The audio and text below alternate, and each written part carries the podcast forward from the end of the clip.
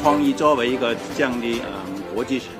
都市来说呢，是很重要的部分。我们也希望可以把香港推动成为一个创意产业的中心，还是一个枢纽也是。我们很重要一个也是把我们的产品能够推到外面去，这个走出去。我们希望年底我们去这个马来西亚，明年可能去印尼，也是我们响应的一带一路方向的，我们也朝这个方向走。一带路是一个香港完全有机会可以加入参与和配合国家的工作，保险呢啊风险管理啊，那香港在这这方面呢，可以这个发展它这里自自己的经济，也是可以帮助国家。还有呢，那一带一路开始的时候肯定是基建的，基建是很重要，港口啊啊飞机场啊等等一些基建，香港是一个国际金融中心，可以容纳很多的资金来这个投资在一带一路这个工作。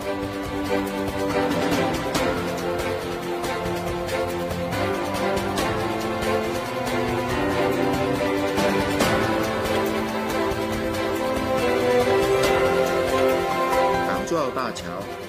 明年就会通车了，在珠三角的主要的城市，一小时以内差不多都能到。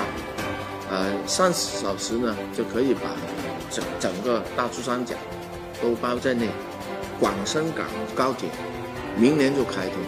明年开通以后，我们这边上车一个小时就到广州南站，就接到我们内地的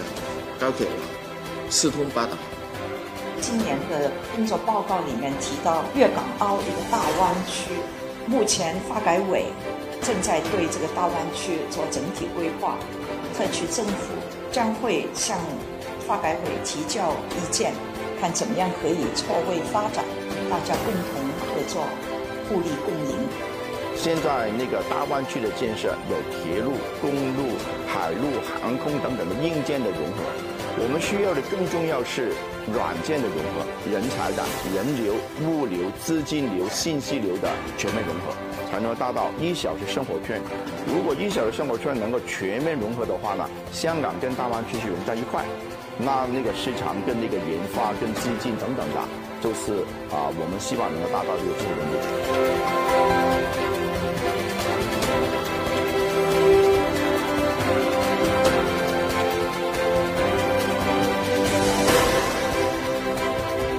在香港，在我们内地，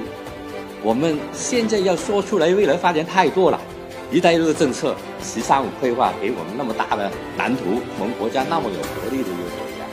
所以我对香港是充满信心。让我们香港的企业呢，